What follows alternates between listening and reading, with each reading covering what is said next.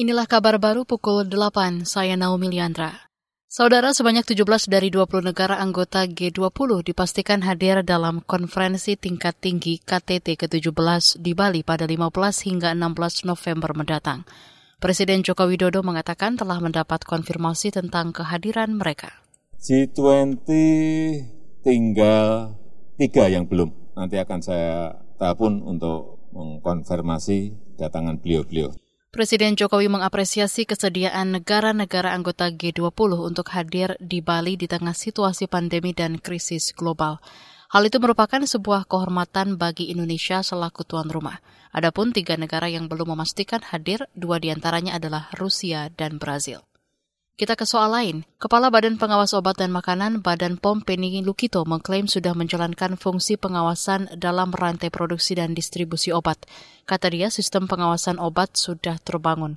Itu disampaikan Penny saat membahas kasus gagal ginjal akut pada anak bersama Komisi Kesehatan D P R kemarin. Saya menggambarkan ini, tahapan-tahapan ini, untuk melihat bahwa sistem itu sudah ada, bahwa Badan P O M tentunya melakukan tugasnya dikaitkan dengan tadi, pre-market, memberikan cara di, uh, produksi obat yang baik, uh, memberikan izin edar untuk produk sebelum uh, diedarkan, tentunya dengan berbagai upaya pengawasan yang sudah dilakukan. Jadi sistem itu sudah terbangun dan tentunya dengan tugas dan uh, kewajiban masing-masing dalam hal ini. Kepala Badan P O M Penny Lukito menjelaskan ada beberapa pihak yang terlibat dalam sistem jaminan keamanan mutu dan khasiat obat. Di antaranya Badan P O M sebagai otoritas pengawas industri farmasi dan pemasok bahan baku, yakni Kementerian Perindustrian, Kementerian Perdagangan, serta Kementerian Kesehatan. Beralih ke informasi olahraga. Klub Prancis P S G finish sebagai runner-up grup H Liga Champions meski menang dua satu atas Juventus Kamis dini hari tadi. Posisi juara grup dipegang Benfica setelah memetik poin penuh atas Maccabi Haifa. Benfica dan P S G melenggang ke babak enam belas besar.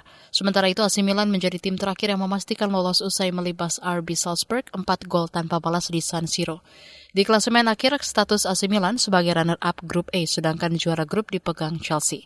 Sepanjang fase penyisihan, Bayern Munchen menjadi satu-satunya tim yang meraih poin sempurna delapan belas angka. Bayern menundukkan dua raksasa Barcelona dan Inter Milan. Performa ini membuat Bayern difavoritkan menjadi juara Liga Champions. Saudara, demikian kabar baru K B R. Saya Naomi Liandra.